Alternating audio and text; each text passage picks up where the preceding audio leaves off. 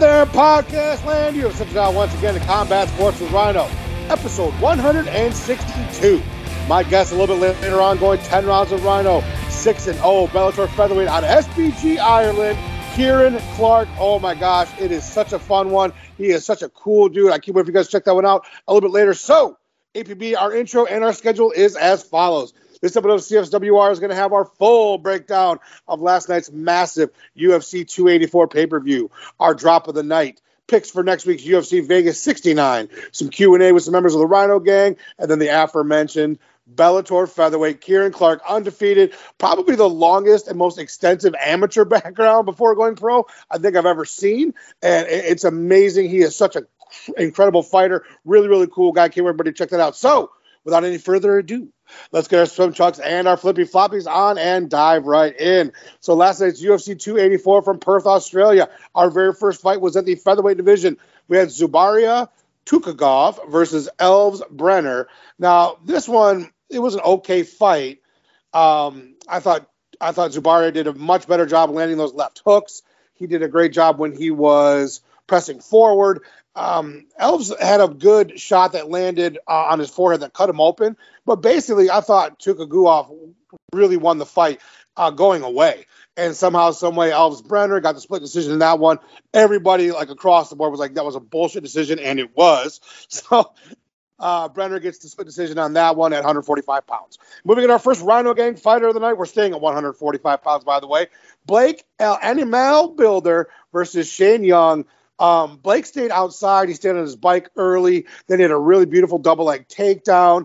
Uh, the rest of the fight was really Shane was kind of laying back and like kind of pot shotting, and Blake was landing more combinations. He was going to the body, into the head. Very, very clear cut. Um, unanimous decision for Blake Bilder in that one over Shane Young. So Rhino gang, gang, gang, gang, gang to Blake Bilder. All right. Moving into our third fight, and oh man, and I talked about this last night in the group chat. I love Tatiana Suarez. She's my favorite 115 pound fighter. But if you're going to go right one tier below for my favorite 115ers, Loma Lookboonmee is right there. And she's going up against Elise Reed. And Elise Reed is kind of, you know, throwing her from outside taekwondo kicks. And Loma Lookboonmee is hitting her with these thunderous leg kicks in return. It, it, opened up, not opened up, but it had a huge welt on Elise Reed's leg. Um, you know, they get tangled up in the first round from the clinch uh, you know, Loma takes her down, but then Elise immediately reverses and kind of rode her out most of the the latter part of the first round. And then the very beginning of the second, Loma Lookboonmee, boom, takes her down, gets on her back, slaps on the rear naked choke, and fucking taps out Elise Reed. So Loma is no longer just a Muay Thai practitioner. She is showing the uh, improvement in her jiu-jitsu game, which was so awesome. So yes, big win for Loma Lookboonmee at 115 pounds. Moving back into 145. Holy smokes! I guess I didn't realize how many featherweight fights there were on the card last night. So we had Jack Jenkins versus Don uh, Shainis. Uh, Don Shainis out of the um, northeast region of the United States versus the hometown guy Jack Jenkins. Great takedown defense for Jack Jenkins. He, you know, he was able to shuck off and stuff every takedown from Don. Slick combinations, really hard leg kicks. Don showed a lot of toughness. I mean, he was able to reverse a couple of Jack Jenkins takedowns, but Jack was in control the entirety of the fight. So he got the UD over Don Shainis in that one. Moving into one of my favorite names and one of our favorite names in the group chat, Jamie Mullarkey versus Francisco Prado. Jamie Mullarkey had a really strong double leg takedown early, some nice top control and ground and pound. Um, Breno's really young. He's only 20 years old out of Argentina. He he was really getting close with that front kick. I mean, it really only missed by an inch or so a couple times. But Jamie Mullarkey showed his experience, another couple big slam takedowns. Um, Prado tried a Kimura reversal. It didn't work. Mullarkey got the very clear cut unanimous decision in that one for our fifth fight, which was at 155 pounds. Moving into our next fight, we had, oh, this one hurt the old Rhino. We had our guy, Shannon Ross, making, you know, making his UFC debut of coming off his beautiful contender series fight fighting Kleydson, Rodrigues.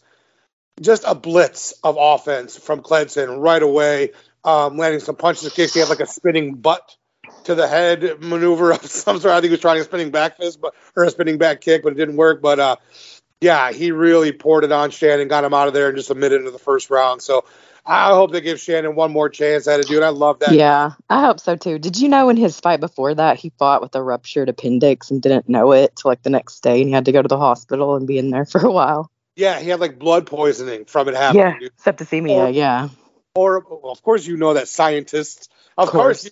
course. yeah, Shannon Ross is such a wonderful guy, and he's a really good fighter. I really hope he gets another shot at it. I hope so Um, too. 125. But yeah, Clay Clayton is a is a tough motherfucker, and well, he, he's going to make some noise at 125 for sure. All right, going back to 145 pounds, we had Melsik Baghdasaryan versus Joshua Culibao. Uh, Baghdasaryan, longtime champion kickboxer, looked really good early. Some really hard, gnarly body kicks. Um, he busted Culibao's nose with a hook. Then there was a low blow break for a while from a pretty nasty nut shot. There's a lot of nut shots last night, APB. Be Yeah, that was really yeah. Um, Belsic slipped uh, slipped off of a kick. Josh jumped on him right away, took his back in like two seconds, got the rear naked choke slapped in and out. So rear naked choke win for Josh Kula, Joshua Culibao over Melsik Baghdasaryan um, in that one. So yeah, big win for him. I thought I think if they fought again, I think Melsik would win probably. I think he looked better, but Josh took advantage of the situation and did a great job getting the finish. All right, moving into 205 pounds. Ugh, this one was not the most fun fight to watch. Tyson Pedro, who I think is usually explosive and fun to watch and awesome, and Modestas Bukauskas, who's coming off that. The last time we saw him in the UFC, he took that terrible hyperextended knee um, oblique kicker, you know from uh, oh gosh, oh shoot, I'm skipping on his name. Um, everybody else will know what I'm talking about. Khalil Rountree. Yes, yes, yes. Thank you, brain.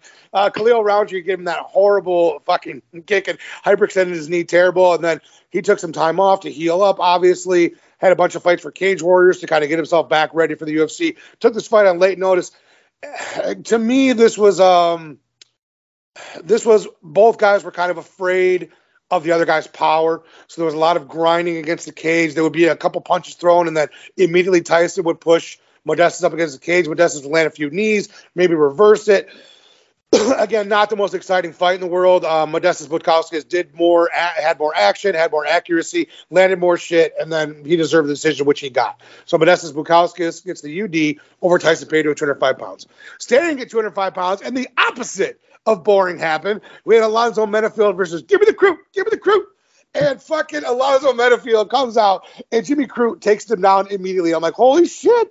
Alonzo got back up. Then he got taken back down. Then he got back up. And then, holy shit, he started unloading on Jimmy Crute, dude. At the end of that first round, it was awesome. It was so fun. The second round, the left hand drops Jimmy Crute. Jimmy thankfully holds on. Uh, thankfully for him, holds on, does some clinch work, and then another left right combination, drop Jimmy again. And I'm fucking over here screaming at the screen, like, oh my God, I'm fucking crazy. But Jimmy Crute, like a fucking savage, would not accept defeat. Grabs fucking um, Alonzo, pushes him up against the cage, and then fucking Alonzo Menifield is up against the cage. He looks like he's to get taken down. He grabs the fence. Marc Goddard immediately takes a point, dude. Like, oh no that was. I thought that was shitty. There should have been a warning. It should have been, Yeah. should have been a warning first. Alonzo Menifield got a point taken away. Crute then later gets a takedown. Again, that point deduction ended up being so huge because Jimmy Crute dominated the third, so he got a 10-8, which means with the point deduction, even though Alonzo won the first two rounds, what do we get? We get ourselves a majority draw. So Alonzo Menifield really won that fight to me. Um, but they're gonna have to. It's gonna end up going in the books as a draw. So maybe we'll see them running back again down the road. I don't know, but yeah, Alonzo Menifield just proves once again what a fucking incredible striker he is, how strong he is, and then Jimmy Crute, man, showed a whole new level of toughness, which is awesome.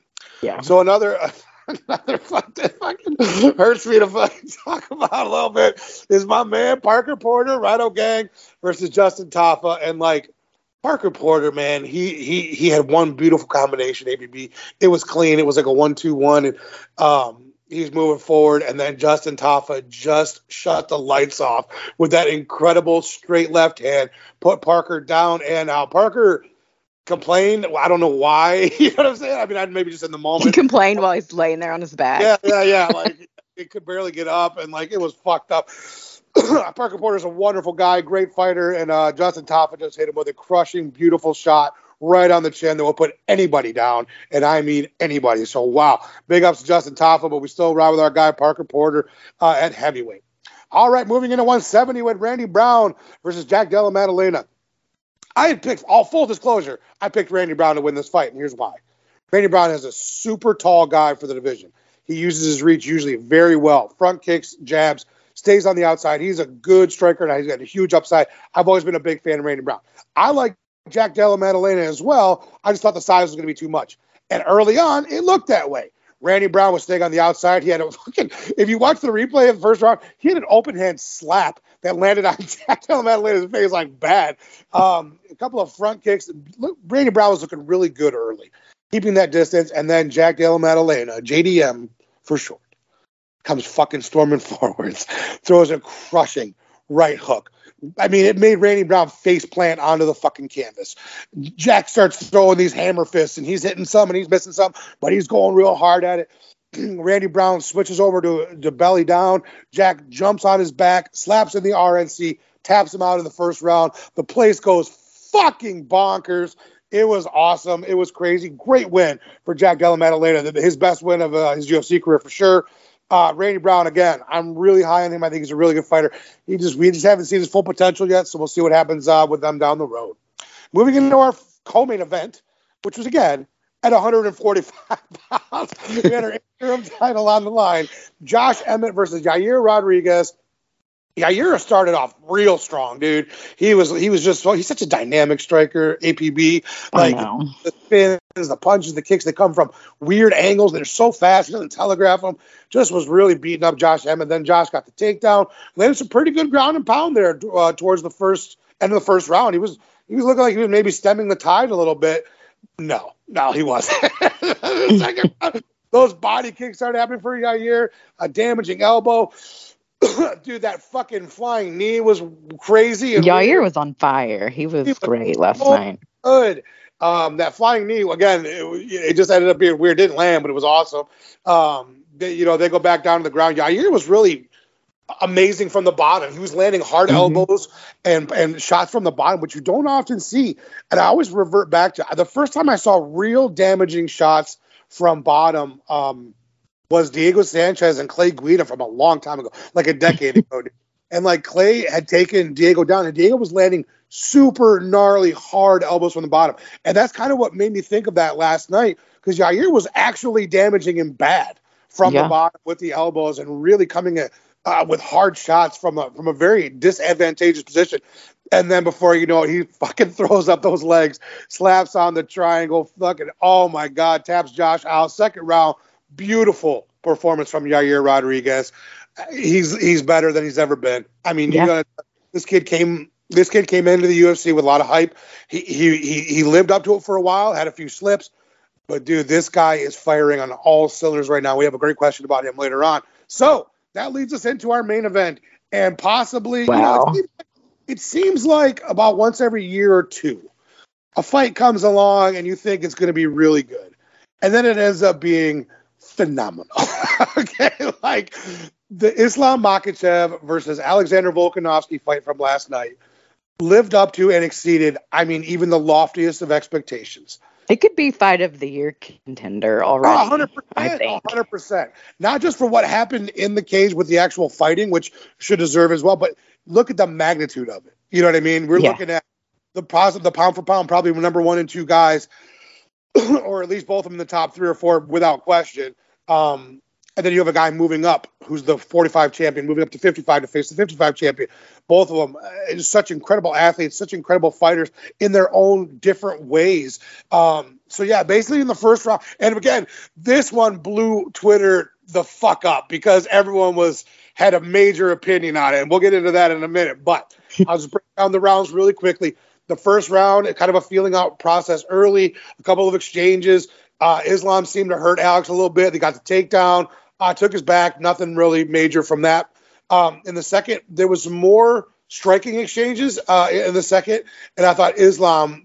At one point, he kind you know he knocked Alex, you know, dizzy for a second. Uh, I thought he definitely won the second round there as well. Moving into the third, I thought Volk was the one who was in control. He was outlanding Islam. He was landing crisper, cleaner shots. He even tried a couple takedowns of his own, but did some grinding against the cage.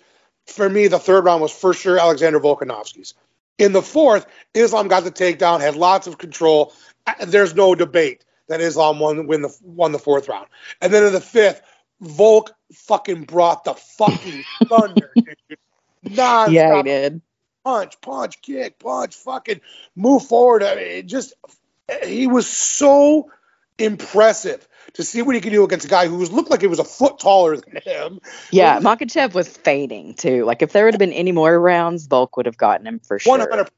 100 percent APB. That's a great point you just brought up. But Volk was, do- I mean, dominant in the yeah. fifth.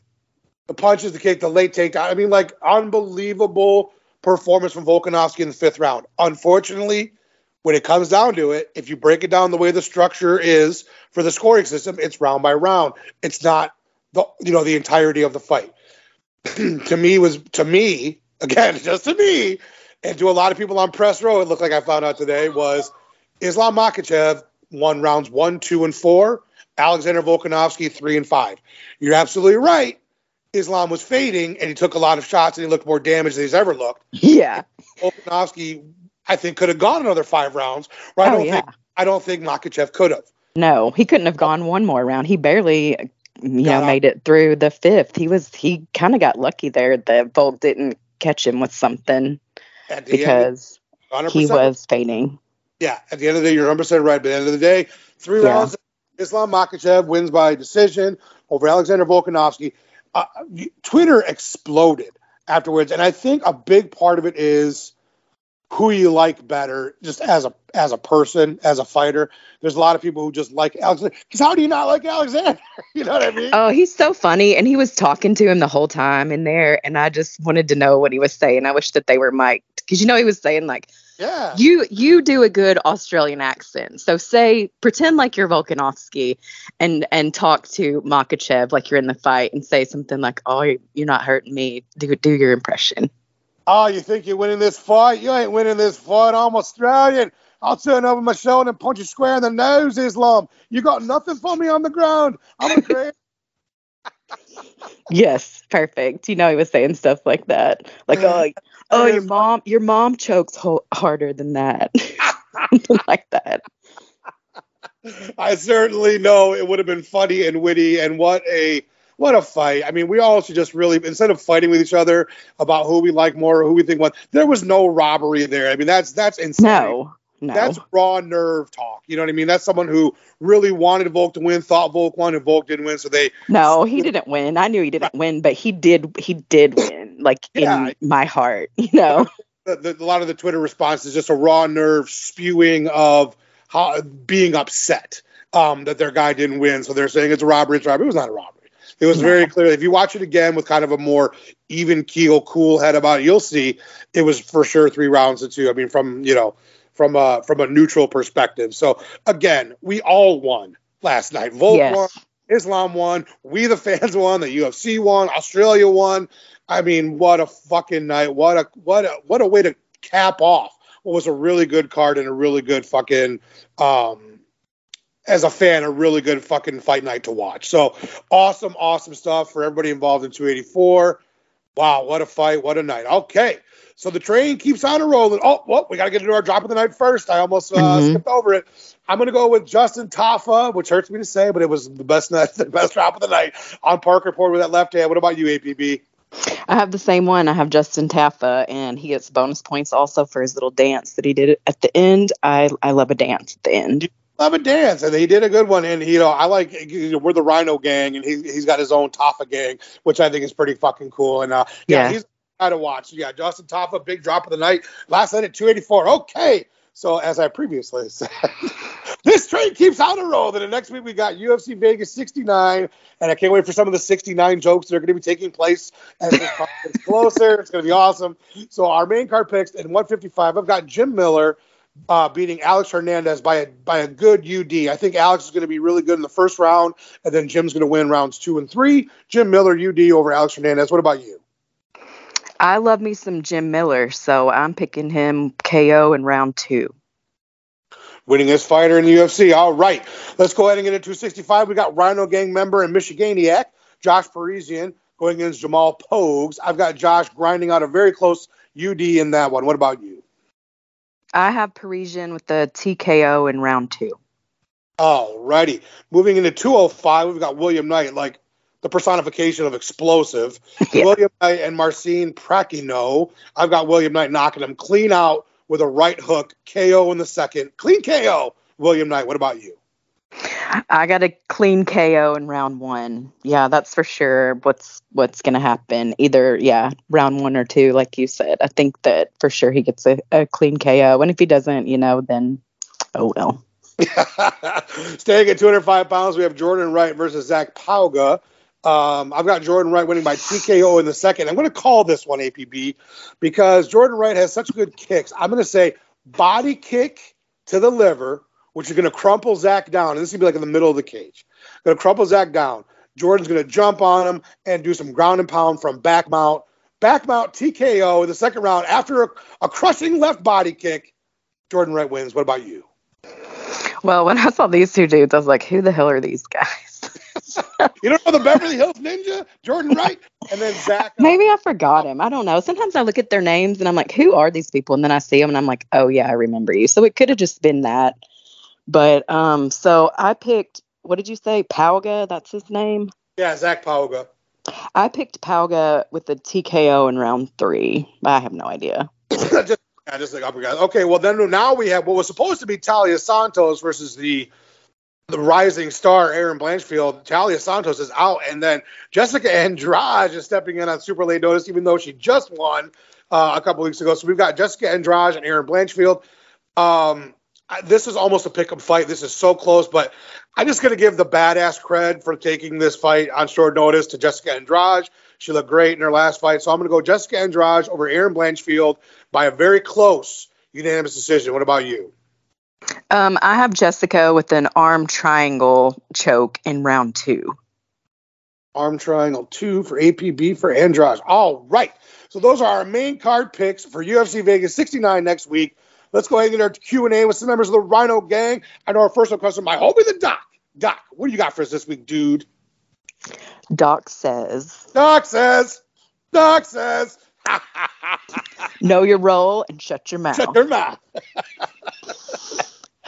no, he says, um, after the performance Volk had last night, do you see any way that Yair can beat him whenever they fight for the undisputed featherweight title?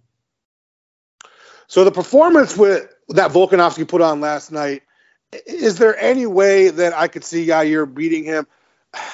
Not not at the moment, dude, right? Like not right now. Like it's so fresh in my mind what Volk was able to do against a bigger, stronger, taller uh, Islam Makhachev. So like, yes, Yair Rodriguez is a dynamic as fuck striker. I always use that word with him because he's the embodiment of dynamic. He is so fast. He throws techniques from weird off angles that are really accurate. Um, at 145, he's very tall. He's very rangy. He's got all of these things going for him. And I watched him last night, and he looked great. He looked better than he's ever looked in his life. He's not Islam Makhachev.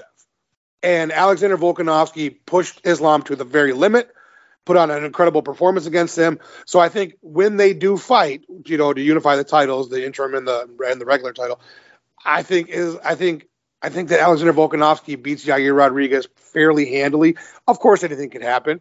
Yair is such a fucking good striker that he could catch Volk with something and put him down and put him out or whatever. But I just think, kind of like logically speaking and logically looking at it, I don't see Alexander Volkanovski being able to be beat by any 145 pounder walking this earth right now. So that's my answer on that one, Doc. Great question, my dude. All right, let's get into our second question, which comes from Ryan from the Holman Sale holster. What do you got for us this week, dude? Brian says, in a night that was full of surprises, at least from my perspective, Volk doing so well against Islam, Yair stopping Josh early. What's one of the outcomes that you really didn't think was going to happen but did? I gotta go with dude. It's how quickly Jack Della Maddalena not only dropped Randy Brown, but then he fucking submitted him in the first round. I talked about it a little bit earlier. I think Randy Brown is a really good fighter. I love his upside. I think he's super talented. We just he hasn't been able to put it together and sustain it. Jack Della Maddalena, um, he he crushed him with that hook, and then not only did he crush him with that hook, but like he had the killer instinct just to fucking throw all those hammer fists. Um, and then as soon as he presented the back, jumped right on his back, and not only like got the choke in right away, but like sunk it in hard and gripped really, really strong. And so there was no way that he was getting out of it. So I was the most surprised by Jack Della Maddalena, um, besides the besides the main event, how that went. Yeah. Or his big win over Randy Brown. So JDM is fucking for real. Um, and really look forward to seeing what he has next at 170 pounds. A lot of fun matchups that could be made for him. So, yeah, also, that was a great question, my dude. Thank you so much. All right, let's get into our third one, which comes from the homie, the Raging Sweet Potato from up in Canada way. RSP, what do you got for us this week, brother? RSP says, Last night for the main event, the UFC was billing the fight as the number one versus number two pound for pound, Australia versus Dagestan. What do you think are the top three pound for pound MMA countries? Keep in mind number of champions produced, overall population and consistency of top tier talent, and which countries do you think are on the rise for quality of fighters produced? This is a great question, my dude, and I loved I loved diving into it and uh, kind of sinking my teeth into this one. So, if you have to talk about, and I'm talking about the entirety of the whole of MMA as we know it, so the last 30 years, give or take, um, you're looking at the three pillars of MMA as we know it. That's the United States, Brazil, and Japan. These these three countries have produced and continue to produce very top tier talent. Um, they're absolutely the backbone, the foundation of MMA as we know it. Brazil, United States, Japan. Obviously, Canada was, uh, you know, right on the precipice right after those three. Um, obviously, GSP was a huge influence on that. Canada kind of came in. But yeah, if you want to start with the three pillars, it's Brazil, the United States, and Japan for sure. If you want to talk about who's come on the most recently, of course, Russia with Dagestan specifically. So many champions, so many top tier fighters, so many future champions coming out of that region. Incredible. Of course, I got a group, the UK fighters, you know, England, Ireland, Scotland, Wales tons of great talent coming out of that region. Uh, Oceania, of course, Australia, New Zealand, uh, an incredible amount of fighters um, who are very, very top tier. Some top tier gyms that are becoming kind of legends uh, as far as like destinations people want to go. You're going to find in Australia and, and in New Zealand, City Kickboxing comes to mind first. So definitely Oceania as well. Then you want to, if you want to look a little further, dude, look at Mexico and then look at Nigeria. Look at who's come from these countries in the last maybe five or six years and has really put on some champions, put out some champions. Uh, Brandon Moreno, for example, from Mexico. Izzy is from Nigeria. You know, uh, Kamaru Usman. So these countries as well are bringing in some really top tier talent. You know, a lot of times when you get a champion, there is a trickle down effect. So you you see somebody from your country, you see somebody who's from your area, and they are the champion of this thing. That's like cool to you, right? That's something like, wow, I really want to fucking you know maybe follow in that person's footsteps and then go out you know and try to and try to do that work really hard for a long time and then that just begets more talent and more um, fighters from your area who are interested in the sport who grow from there so yeah there's a lot of really fun really cool scenarios happening all around the world with the global expansion of MMA. But just to go back to answer your question again, Brazil, United States, and Japan are the pillars, the cornerstones, the foundation. And then I'd say coming on really strong in the last few years, Dagestan, the UK, Australia, New Zealand, Mexico, and Nigeria, dude. So those are my answers on that one. So thank you very much, RSP. All right, let's get into our girl, the Scream Queen Supreme, our girl Jess. Jess, what do you got for us this week, dear? Well, Jess wants to know uh, how do you feel about the champ champ fights? Last night, yes, I was rooting for Volk to pull it off because he's phenomenal. But then there's the fact that I'm over holdups and divisions and interim titles. What's your take? Normally, I'm not a fan because you're absolutely right. It really bogs down divisions and their progress moving forward, dude. Like every now and again, though, it just seems to make sense when you've got a talent like who's the champion at 145. You got a talent the level of uh, Islam at 155. So you got Vulcan Islam. They're both so good, and they're actually kind of like a good few levels above everybody else in their division. They've they've mostly cleaned out their division. It, to me, that one kind of made sense. Um, there have been times, and it's not it's not as often as it's happened, but there are times where I feel like it makes sense. I thought Izzy fighting Jan made sense because Izzy had looked so dominant for so long at, at 185. I thought him moving up to 205, I thought it made sense. there there are very few. That's the exception to the rule, right? Last night was the exception to the rule. again, it, it should be a special occasion, and the timing should be just right for there to be a champ champ situation to go on. Um, yeah, again, I'm not a huge fan of it most of the time, but last night we really we were treated to an incredible fight, which we never would have had had it not been for that kind of situation scenario. So yeah, just to kind of button it up, I'm with you. I'm not normally a fan of it.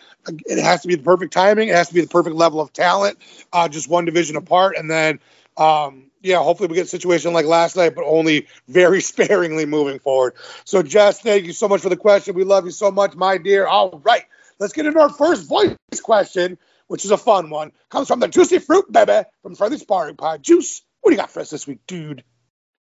Okay, Rhino. So moving into our ninth voice question round, put yourself in the mindset of it's Super Bowl Sunday. You've been on a diet for weeks, depriving yourself, doing keto, doing active fast. But now it's Super Bowl Sunday, and it's time to really throw down on some grub. What are you getting, and where are you getting it from? So that was a pretty funny attempt at imitating the old Rhino for his for his round nine. So yeah, dude. Here's a breakdown for like what would my favorite Super Bowl Sunday spread would be. For appetizers, I'm I'm I'm a real stand for buffalo chicken dip. I love buffalo chicken dip. So buffalo chicken dip with tortilla chips is like my favorite appetizer. Moving into some veggie tray, you know, you got to get your roughage, you got to get your vitamins and your minerals. So I like a good veggie tray with some carrots, some celery, some cucumber, maybe a couple block block. I couldn't even say it. a few broccoli florets with some nice ranch dip, bro.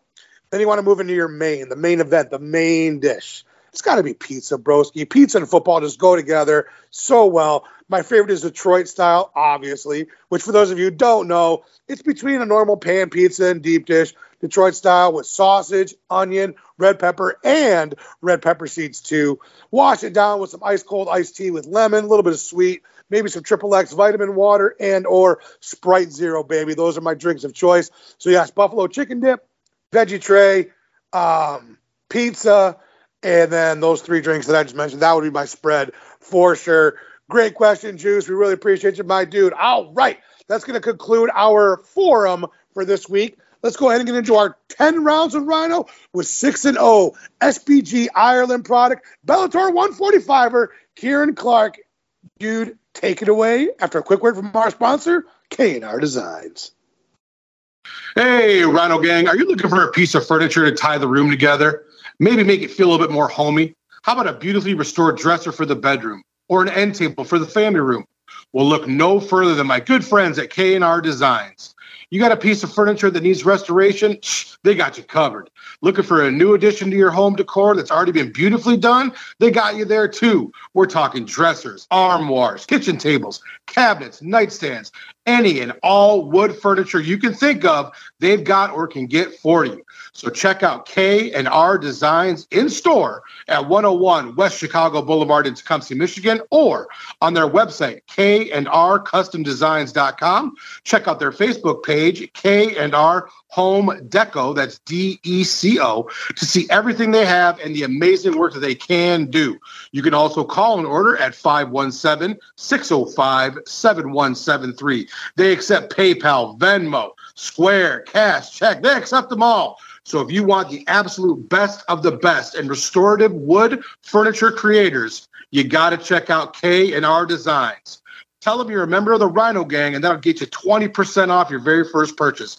Once again, check out K&R Designs, Combat Sports with Rhinos, proud sponsor. Oh, fight fam, got ourselves on a fantastic guest going 10 rounds of Rhino today. 6 and 0. Bellator featherweight. Kieran Clark is here. Kieran, thank you so much for joining us today, sir. Thanks very much for having me on. Appreciate it. Oh, dude, we are super stoked. So basically, buddy, the way the way that we start these interviews is I always love to hear the origin story. What's the background story that how you first got involved in this crazy wacky world of MMA, dude?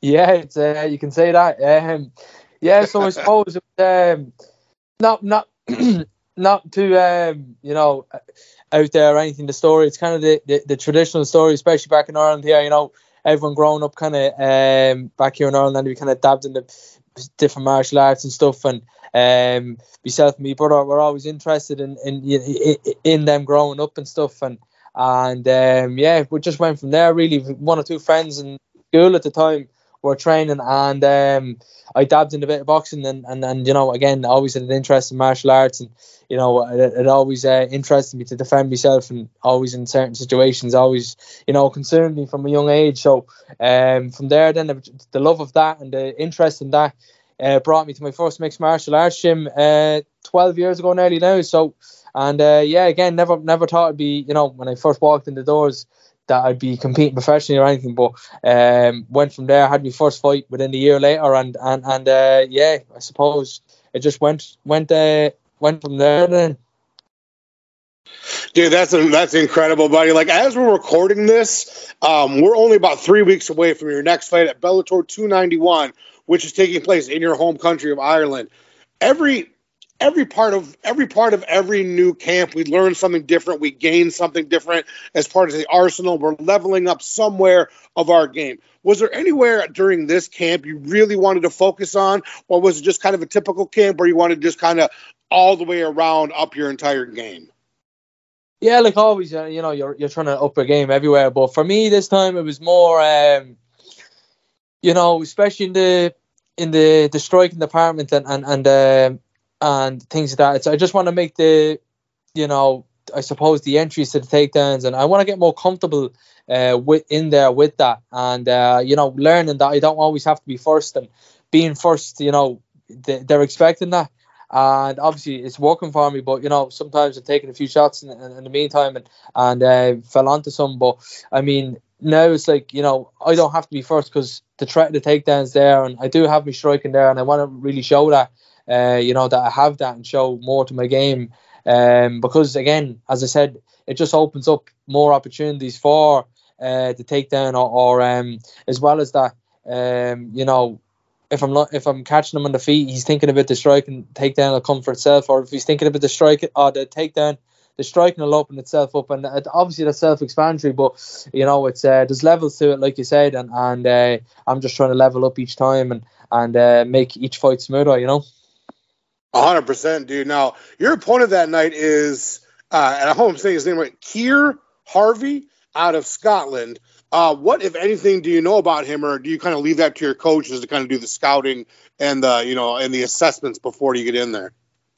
Yeah, well, I actually kind of knew a bit about uh, Keir Harvey uh, before because he, you know, UK and Ireland scene, they're kind of nearly joint in that sense that you know they, we we all kind of take the same roads, diff, same promotions, whether it be Cage Warriors, Bellator, you know, uh, BAMMA back in the day, and uh, and things like that. So I knew sooner or later that we bump into each other some somehow. Uh, you know, obviously being the same weight class and stuff. So um, what I could look up on him, it's actually the most footage of watching an opponent, uh, believe it or not. It's the most I could find. And, and one, like I said, um, you know, it's not some guy from Brazil or Russia or something that's very hard to find that you don't know much about. He's he's a guy in the UK uh, and Ireland, so you know you can you're able to find uh, all the footage. And again, as I said, I knew a bit about him, so you know, he's fought in like the Cage Warriors, you know, uh, top European promotion and, and EFC, which is uh, recognized world title and stuff and uh, you know he's, he's a good lad and uh, fought a few kind of um, recognized guys and and I, I know I know I know enough about his style now where I feel I can I can win the fight and what I have to watch out for. But to be honest, I just focus on myself and the way I look at it is he's reacting to me and I just have to be aware of what he's good at and what to watch out for, of course. But that's the way I approach every fight. They're reacting to me because I find when you're waiting for something to happen, you're waiting for this certain punch or kick or takedown you know you're you're anticipating that and you're not thinking about your own game. So I just focus on myself and let uh, let everything else take care of itself. You know. Yeah, hundred percent, dude. Now, I'm from the boxing world. You know, I was a professional boxer for a very long time, and it's very commonplace for professional boxers to have a really long amateur career. Some guys even start as young as you know seven, eight, nine years old, and they go through the ammys all the way through. You don't see that very much in in pro MMA, particularly um, you know the young fighters we see today. You know, typically you're looking at five to ten amateur fights. You yourself had a very extensive amateur career, well over 20 fights. Um, I, I've got to believe that that's been a big catalyst as to, as far as how well you've done to start out your pro career. Do you kind of feel that way too? Like, look, I've already had this really long, extensive amateur career going on. I believe it was 2012 was your first ammy fight. You know what I mean? So you had a very long ammy career. So do you think there's got to be a big part of what's been part of your early success in the pros? Yeah, without a shadow of a doubt, I, I solely put it down to that, and obviously other things, and I, but it's a massive part of it. And I wanted, to, you know, I really wanted to be well experienced, and and and uh, you know that was that was just my mindset at amateur. And obviously, then when I started to get the you know closer to the twenty fight mark and stuff, it was obviously about uh, you know um, competing internationally and stuff, and you know fighting the fighting the top guys all over the world, and you know trying to um, represent my country to the best and win win you know whether it be European uh, medals and, and, and world medals and stuff, and and uh, that was my goal at amateur, and, and uh, I was able to rack up that many fights. But it was definitely the mindset. It's like you know, if you were to look at my record at amateur and look at my prof- professional career now, it's like you know, someone that wouldn't be, um, you know, if they were to look at that on paper, they, it's night and day. But if you really look really deep into the amateur fights, I was fighting the best guys from. You know, I fought the Brazilian, fought the Russian, fought the boxer, the wrestler, the submission guy, the knockout guy, the brawler. You know, I've done I've fought every type of different body type, all different characters in their hometown. Um, you know, fought multiple days in a row. You know, made weight. You know, as you said, over twenty times, well over twenty times, and all of these things. You know, even like going to the IMMAF tournaments internationally and stuff. You know, sharing the hotel with your with your, with your sharing dressing rooms with your opponent. You know, getting weighed in beside each other, and it it kind of normalizes and you know really. Uh, you know, get you ready for the pro ranks, and and and uh, I have a kind of calmness about me, you know, knowing that I have all that experience behind me, you know, and I think it's shown in my pro fights as of late, you know.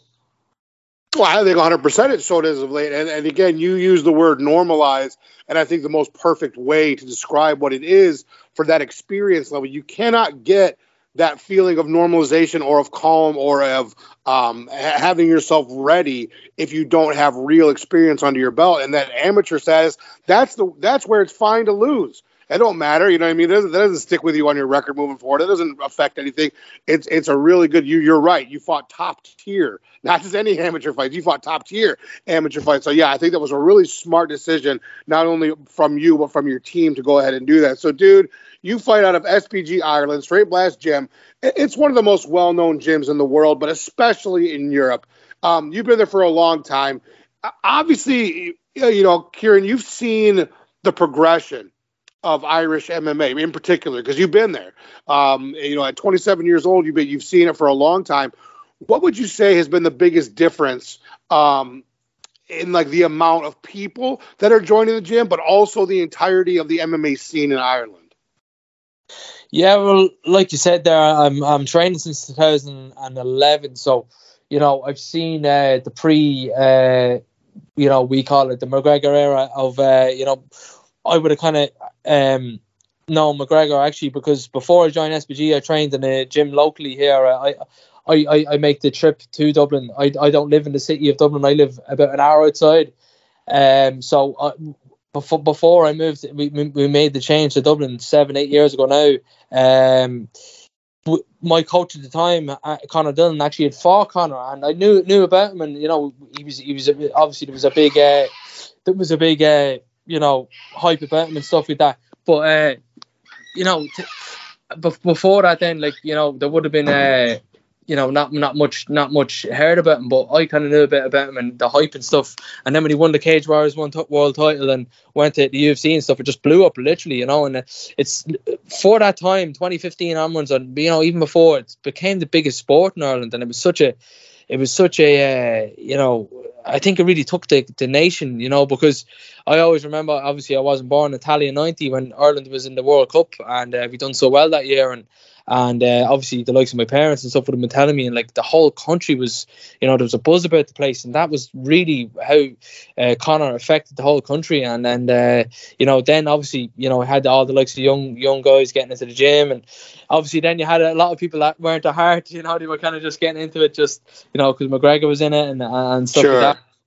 But uh, no, it really took the took the nation, and I think it's shown now at the amateur uh, world championships and internationally. Look at how well we're doing for such such a small nation, and uh, yeah, like it's it's just growing strength strength from strength, really, you know.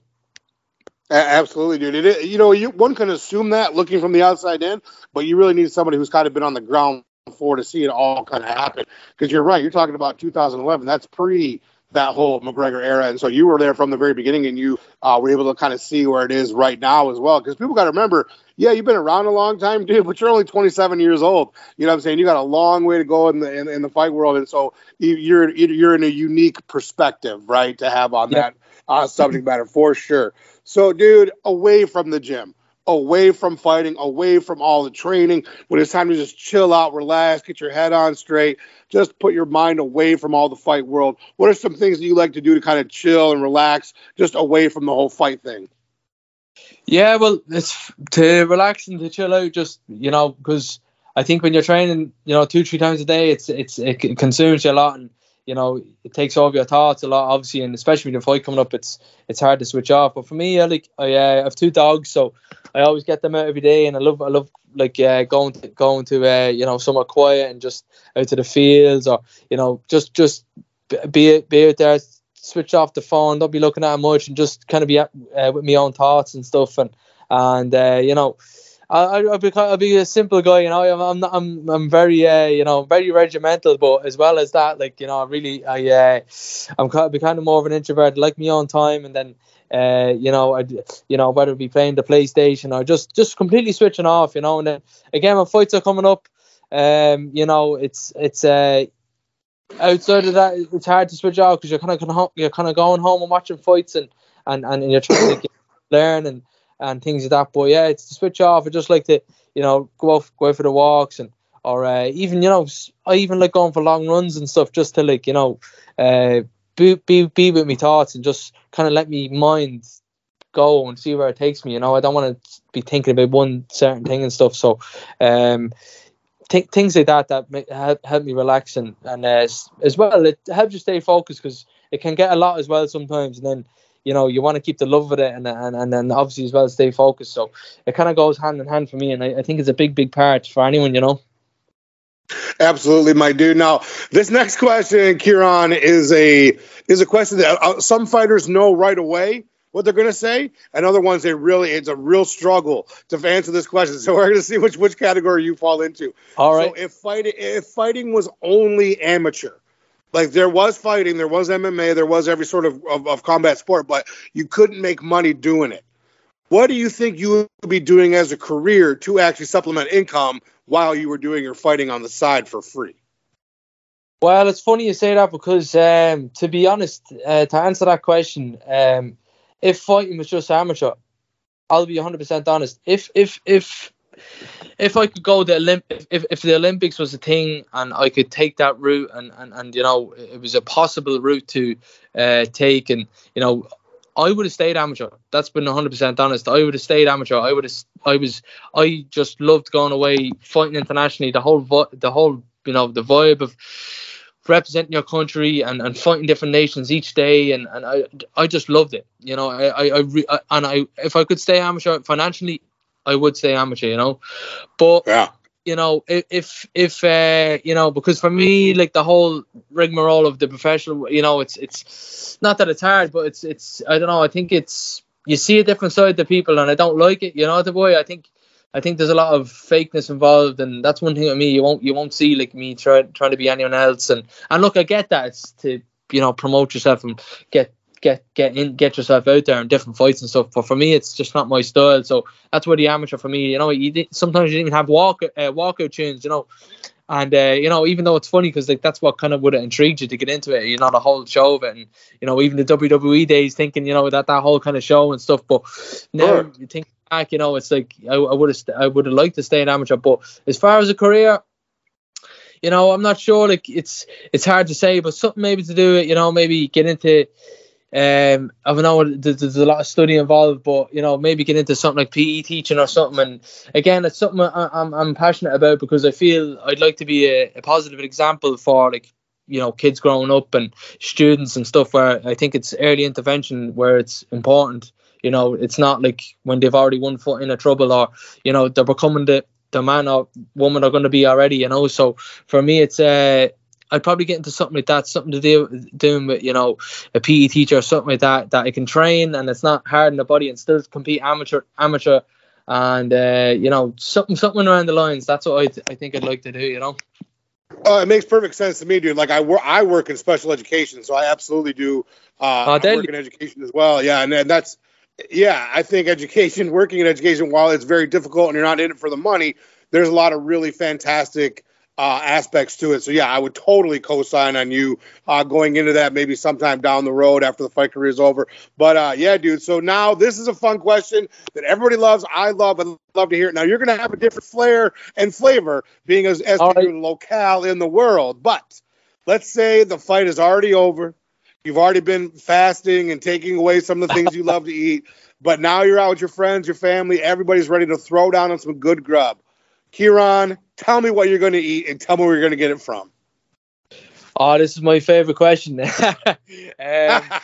yeah, for me, it's uh, I just to be honest, I can't you can't beat uh, a good burger and fries. To be honest, um, you know, I'm, I'm I'm really you know a lot of people love you know steak and stuff and, and stuff like that, but I have to it have to be a good uh, burger and fries place and uh, you know, and always I always top it off. I kind of have a bit of a ritual or a routine after my fights. I always go to uh, Krispy Krispy Kreme donuts and uh, oh, nice. Get, I always indulge there, then you know. So that's uh, that's kind of my routine after the fight, and I'm, I'm uh, that, that that that's sometimes a motivation as well. Thinking right, three weeks, you you know, you can indulge. So, um, yeah, no, that's that's definitely that's definitely uh, one of my favorite questions. I have to say. Excellent, dude. So now we've careened our way into the 10th round, which is the easiest round of them all, my dude. Just share your social medias with us so the people in the Rhino gang can follow along, keep tabs on your career moving forward, and all kind of be on uh, be on your team as far as this uh, this this train keeps on a rolling through your pro career. So just just share your social medias with us, dude. Yeah, so anyone who wants to catch me uh, on Instagram or uh, Twitter, um, it's just Kieran Clark, all lowercase 95. And uh, yeah, you can keep up to date with everything there and uh, be a lot more active on the Instagram than the Twitter now. But um, yeah, anyone that wants to give me a follow and, and uh, hope, hopefully um, follow follow the journey from here on, it'd be great, man. Oh, dude, 100%. Now, fam, I know that when I have people on here, particularly uh, young fighters, kind of young in their career, I usually kind of say what I think is special about them, which is why I contacted uh, Kieran and I wanted him on. And that, and, and it, I'm sure it comes from what we talked about, that amateur experience. But there is a there is a balance with this young man. There is a you can really see because people love to say, "Oh, I'm good everywhere. I want to be good everywhere."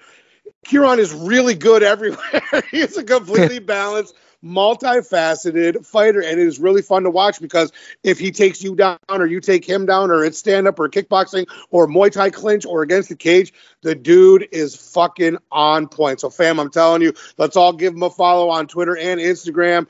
Uh, keep him, dude. Let's all keep a lookout for you for Bellator 291 in just about three weeks from right now. Kieran, again, we thank you so much for joining us. We know how crazy it is uh, in fight camp, so we really appreciate you taking the time to go 10 rounds of Rhino today, my dude.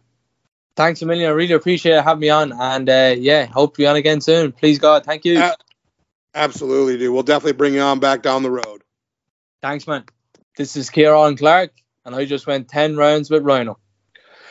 Kieran, thank you so much, my dude. That was fucking awesome. You were a great interview and really look forward uh, to your next fight coming up in a few weeks, my guy. Appreciate you. So we want to give a shout out to our outreach to forum contributors, to the Doc, to Holster, to the RSP, the Raging Sweet Potato, to Jess, the Scream Queen Supreme, to the Juicy Fruit Bebe from Friendly Sparring Pod, to APB, the co-hostess with the Mo hostess. Thank you so much once again this week. To Fabian, the man of mayhem, to Ms. Fight Diva, Filthy Casual, Jamal from Combat Corner. I'm not doing his long name anymore. We know him as Cyrus King. He's my brother and I love him. To Brat, to Tempting Tory, to Kairos, to Sangha, the ladies of the PRG, my underdog MMA peeps, Jillian, Chrissy, Monica, Katie, and Jason, to Tom and Sandy, Deja, Jessica from What's Up Weirdo Pod, all my fam in the Rhino Gang GC, gang, gang, gang, gang, gang, to our girl, the future player, Drea, to D Reigns, the best engineer in the biz, to our homie Jay MMA at JMMA4 on Twitter and check out his YouTube at JMMA. He's our new graphic designer. He is awesome. If you dig you know his graphic design. Check him out on Twitter, or if you're into um, the UFC uh, video games or Fight Night video games, he does a great YouTube channel about that. So at JMMA4 on Twitter and JMMA on YouTube for our guy. Jay, we appreciate you, my dude. Fantastic poster of Kieran Clark this week. Oh, man, it's awesome. Get ready, guys, check that out. So, as we all know, it's Super Bowl Sunday.